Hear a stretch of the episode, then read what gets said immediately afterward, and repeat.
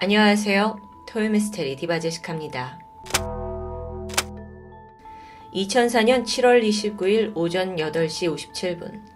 서울 중구에 있는 한 법무법인 사무실에 남성이 출근을 합니다. 그는 3년차의 신임 변호사 33살의 이종훈 씨였죠. 사법연수원 31기 출신으로 이 로펌 내에서도 일 잘하기로 인정받던 인재입니다. 게다가 두 달 뒤에 곧 결혼할 미모의 약혼녀까지 있어서 주변의 부러움을 한 몸에 받고 있었는데요. 이날은 평소처럼 참 바쁜 하루였습니다. 게다가 이 변호사에게는 이틀 뒤 7월 31일부터 긴 여름 휴가가 시작되기 때문에 그 전에 처리할 일이 너무 많았던 거죠. 저녁 7시가 돼서야 일이 마무리됐고 그는 마침내 직원들에게 내일 봅시다 라면서 사무실을 나서게 됩니다. 그리고 이게 이 변호사의 마지막 모습이었죠. 퇴근한 이 씨는 경기도 분당에 있는 집으로 돌아가지 않았습니다. 다음날 회사에도 나타나지 않아요. 혹시 휴가를 하루 땡겨서 쓴 게 아닌가 싶었는데 로펌 측에 전혀 연락을 한 게 없습니다. 이 씨가 평소 아주 성실하기로 평판이 좋았기 때문에 뭐 이런 일 한 번도 무단결근 같은 거는 아예 상상할 수도 없었다고 해요. 실종 다음 날인 7월 30일 이상함을 느낀 가족들이 가장 먼저 누구한테 연락을 했냐면 이 씨의 약혼녀 최 씨였죠. 안타깝게도 그녀 역시 남자친구와 연락이 닿지 않는다고 말합니다. 그러면서 이렇게 말하는데요. 어, 30일에 광주에 재판이 있어서 거기에 간다고 했어요. 그리고 바로 휴가를 갈 거라고 했는데? 아, 그, 그렇다면 이 씨가 지금 광주에 있다는 걸까요? 일정을 확인해 보니까 그는 지난 29일 그러니까 마지막으로 출근했을 때 동료에게 광주 재판권에 대한 권한을 위임합니다. 그러니까 광주 일정이 취소된 상태였어요. 가족들은 음, 처음에는 어쩌면 이 씨가 좀 조용히 휴가를 보내고 싶어 했을 수 있다라고 생각합니다. 그래서 기다렸죠. 하지만 이 씨는 그 일주일간의 휴가가 끝난 후에도 돌아오지 않았습니다. 가족들은 서둘러 실종 신고를 하게 되죠. 그런데 당시 경찰은요, 즉각적으로 수사에 돌입하지는 않게 돼요. 왜냐면 이 사건이 어떤 범죄와 연루됐다라는 정황이 없었고 또 성인 남성의 실종 사건이기 때문입니다. 게다가 이 변호사의 전화기가 켜져 있어요. 심지어 위치도 꾸준히 이동하고 있었고요.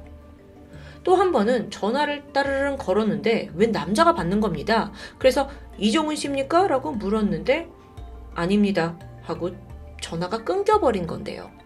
그리고서는 다시 전화를 받지는 않았죠.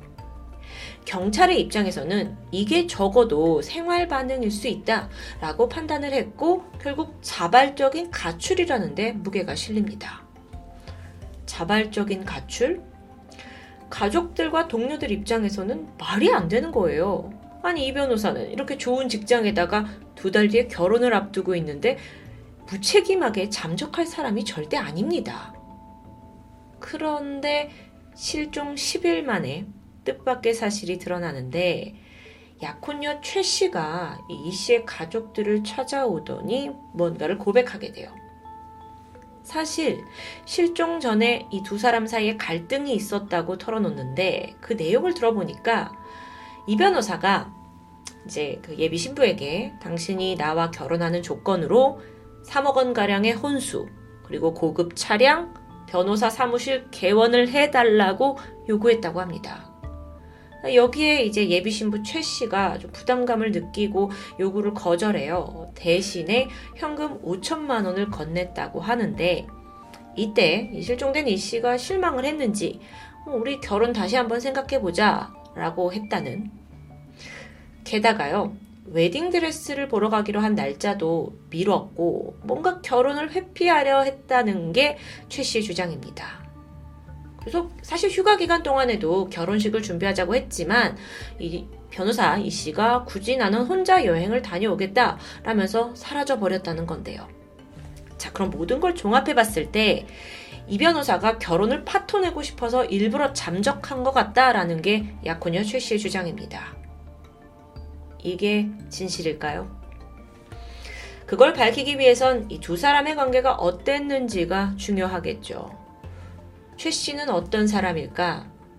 당시 30살이던 최 씨는 서울 4년제 대학을 졸업했고 인터넷 관련 자신의 회사를 운영하면서 웹디자이너로 일하고 있었습니다. 둘은 지난 2002년 12월에 중매로 만났다고 해요. 그리고 만난 지 4개월 만에 결혼을 약속하게 되죠. 그리고는 꽤나 호화로운 약혼식까지 열게 됩니다.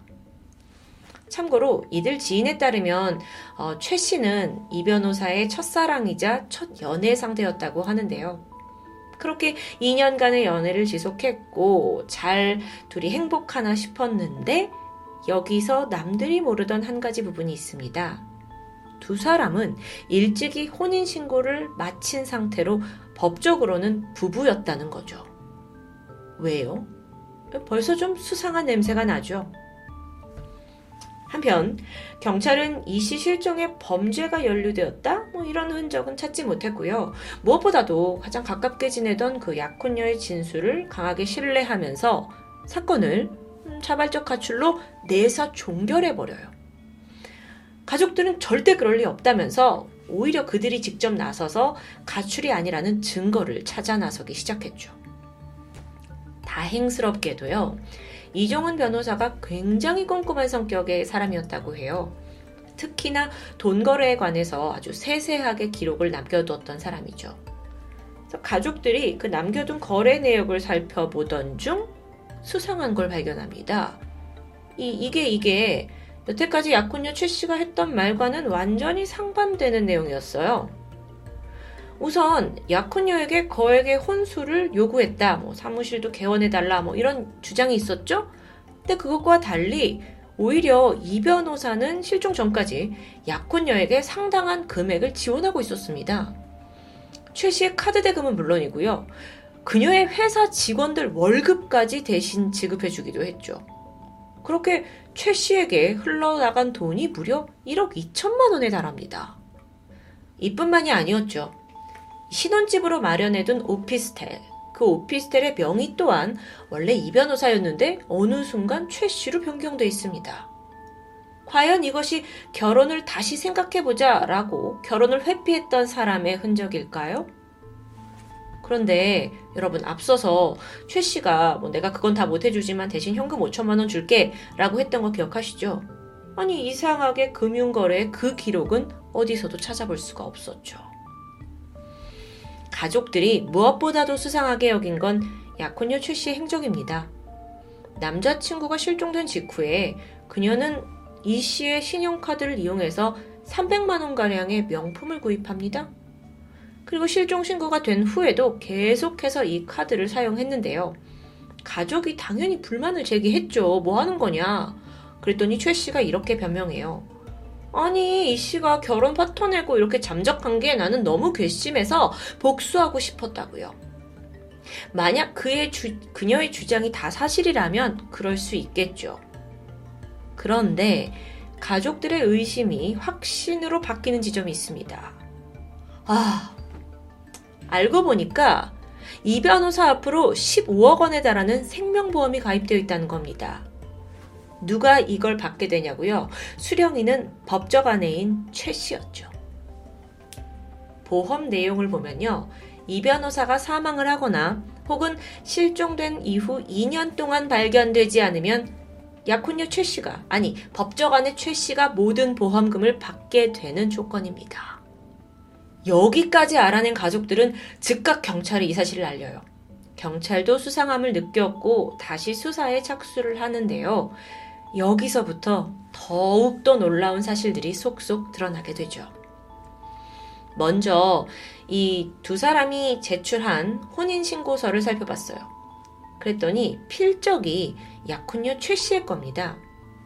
물론 부부 중에 한 명이 이거를 작성을 했을 거고 왜 뭐 이상한 일은 아닐 수 있죠.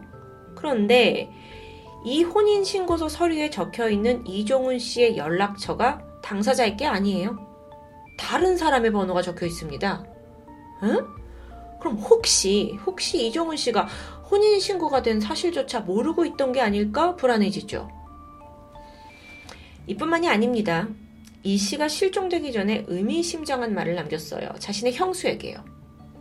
형수님, 여자친구가 나를 사랑해서 결혼한 줄 알았는데 아닌 것 같아요. 라는 고민을 이제 가족에게 털어놓았던 겁니다. 그래서 형수님이 어, 그러면 헤어져라 라고 조언을 했는데 이때 이 씨가 뭐라고 하냐면 근데 혼인신고가 되어 있어요. 혼인신고 정말 원해서 진행된 걸까요?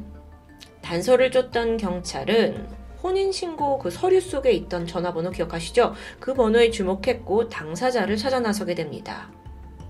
그러자 등장한 사람은 새로운 인물 김 씨인데 이 사람이 어떻게 관련이 돼 있냐고요? 약혼녀 최 씨의 직장 동료였습니다. 냄새나요. 이거 너무 냄새나요. 경찰이 약혼녀 최 씨를 추궁했죠. 근데 당당했어요.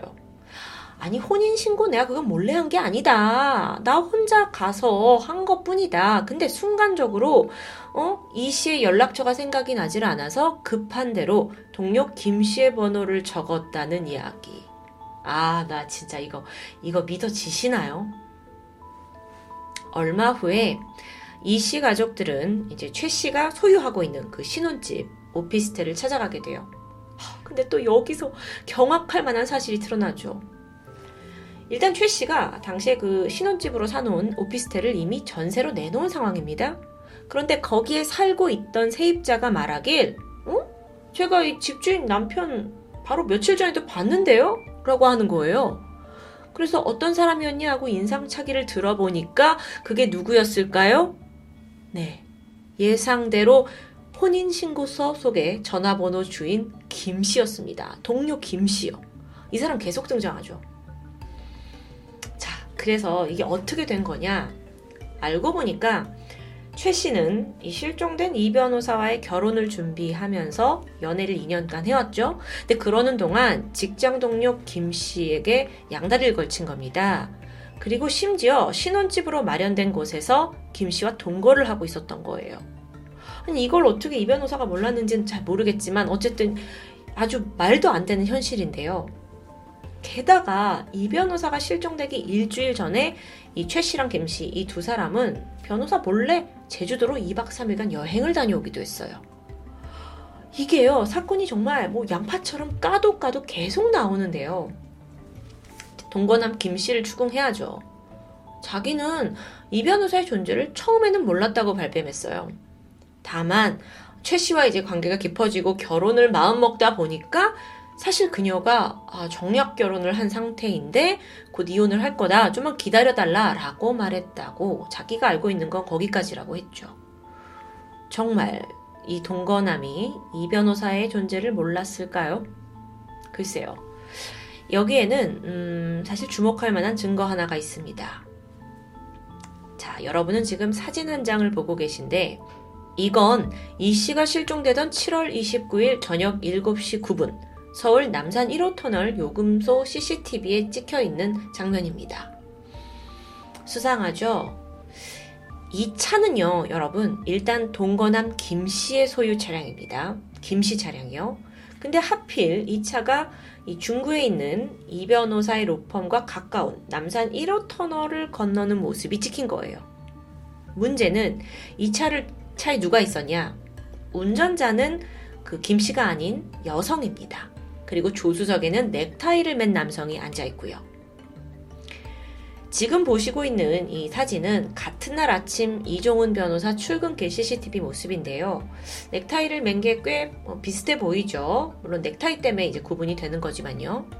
그럼 정황상 약혼녀 최 씨가 운전을 하고 있고 옆에 있는 이 변호사가 이제 동행을 하고 있다라고 볼 수 있겠죠. 이걸 정확히 알아내고 싶지만 안타깝게도 이 두 사람의 얼굴이 햇빛 차단 필름이 붙여진 부분과 겹쳐져서 정확하게 식별이 되진 않습니다.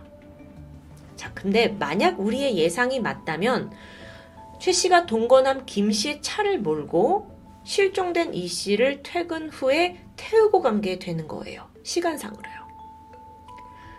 여기에 대해서 약혼녀 뭐라고 했을까요? 강하게 부인합니다. 아예 그 안에 찍힌 사람이 자기가 아니라고 해요. 나는 그 시각에 그 분당에 있는 한 상가에서 쇼핑을 했고 밤 9시쯤 집에 들어갔다 라고 진술했습니다. 하지만 확인을 해보니까 그녀가 갔다는 상가는 저녁 7시면 문을 닫는 곳이었고요. 근데 또 문제가 여기 CCTV가 없어요. 그래서 그 시간에 정말 최 씨가 뭐 분당에 있었는지를 확인할 방법도 없었죠.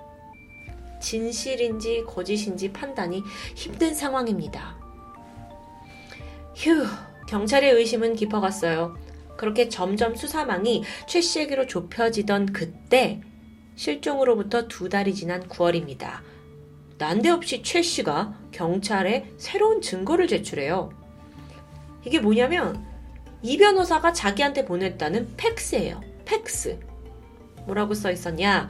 헤어지자. 집 나간 거 중언부언 하지 말고 너도 좋은 남자 만나라. 정말요? 정말 이걸 이 변호사가 보냈을까요?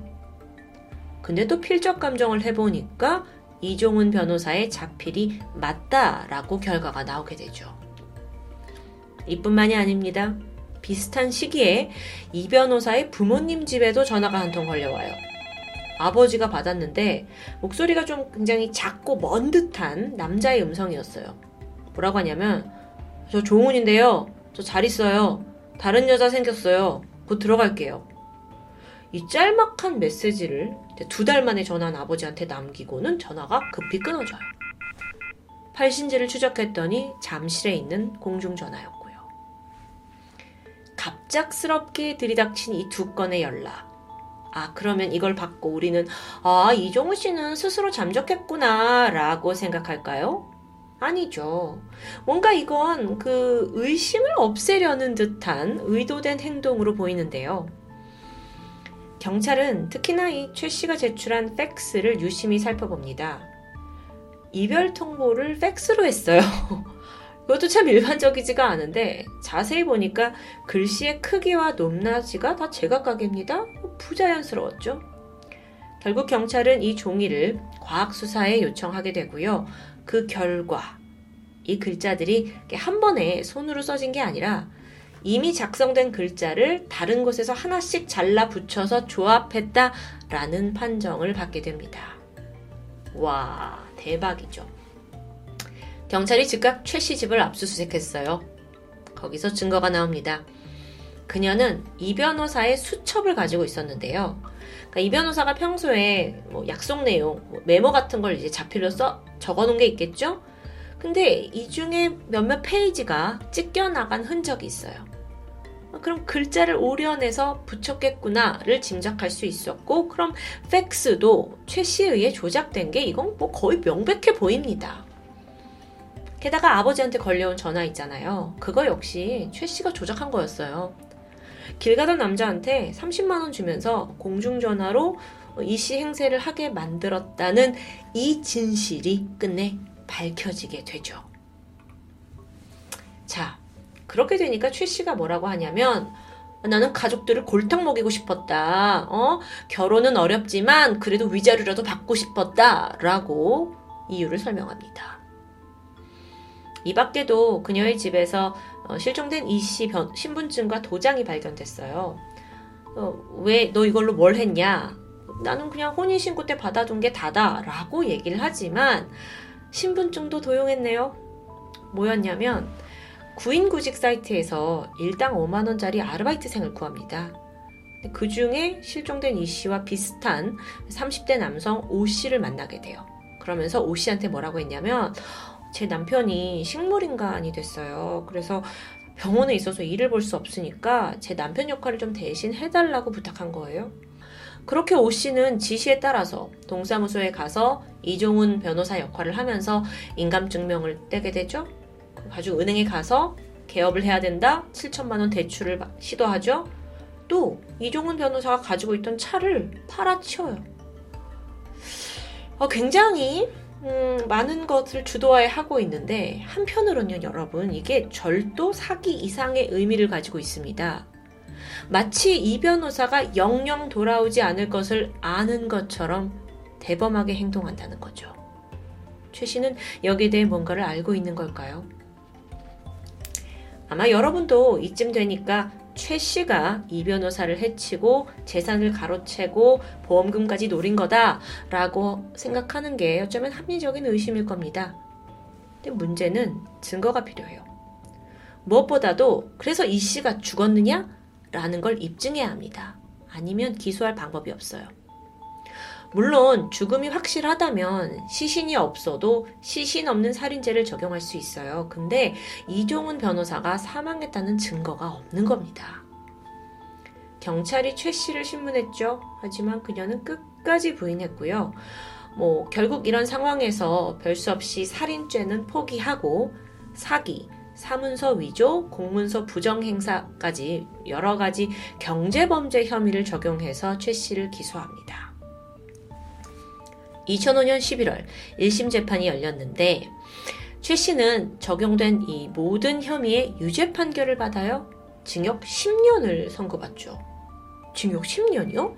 경제사범인데 이건 굉장히 이례적인 판결이었습니다. 보통 경제범죄의 경우에는 뭐 1, 2년 정도에서 끝난다고 해요. 대신에 우발적인 살인의 경우에는 통상적으로 12년을 받는, 받는다고 하는데 이걸 감안하면 어쩌면 이 재판에서 사실상 최 씨가 살인을 저질렀다고 어, 재판부도 인정을 했기 때문에 이렇게 10년형을 줬다고 볼 수 있겠죠. 하지만 가만히 있을 최 씨가 아니었습니다. 즉각 항소했고요. 2006년 최 씨의 형량은 징역 2년으로 대폭 줄어들었죠. 살인을 임으로 인정할 수 없다라고 판단된 겁니다. 여러분은 1심과 2심 판결 중 어떤 게 더 적절한 판결이었다고 생각하시나요? 그렇게 최 씨는 징역 2년형을 받고 2007년 출소한 상태입니다. 뭔가 해결이 될 듯, 안 될 듯. 하지만 그렇다고 이 사건이 끝난 건 아닙니다. 이 경우에 최 씨가 기소될 당시에 살인 혐의는 분명 빠져 있었어요. 따라서 늦게라도 이 씨의 시신이 발견된다거나 또는 사망했다는 증거가 있다면 상황이 달라진다는 겁니다. 그렇게 희망은 있지만 여전히 증거는 없죠. 이종훈 변호사 실종 18년이라는 시간이 흘렀습니다. 지금까지도 생활 반응이 없죠. 사실상 죽음을 맞이했다고 봐도 무방할 겁니다. 물론 음, 그건 가족들에게 너무도 가슴 아픈 일일 텐데요. 하지만 적어도 그의 죽음을 전제로 시신 없는 살인으로 기소할 가능성은 남아 있습니다. 지난 2022년 SBS 그것이 알고 싶다에서 이 사건의 증거로 그 CCTV 영상 그걸 전문가에게 분석을 맡겼어요. 그 결과 차량 속에 남성이 입고 있던 그 옷, 자켓, 와이셔츠가 이종훈 변호사의 것과 일치한다라고 판단이 되었죠. 또 운전석에 있는 여성이 최 씨와 비슷한 신장의 여성이라는 결과도 얻었습니다. 최근에는 그 deep learning 기술을 영상 복원에 활용하는 기법이 발달하면서 데이터만 충분하다면 아주 열악한 영상이라도 충분히 복원이 가능하다고 하죠. 이렇게 점점 더 발전하는 기술은 단순히 우리의 삶만 업그레이드 하는 게 아닙니다. 숨겨져 있는 진실을 찾는데도 그리고 범인을 색출하는데도 이용되고 있죠. 완전 범죄란 이제 점점 사라지고 있는 단어입니다. 18년 동안 미스테리로 남겨진 이종훈 씨 실종에 대한 그 진실이 반드시 밝혀지길 바라면서 지금까지 토요미스테리 디바제식합니다.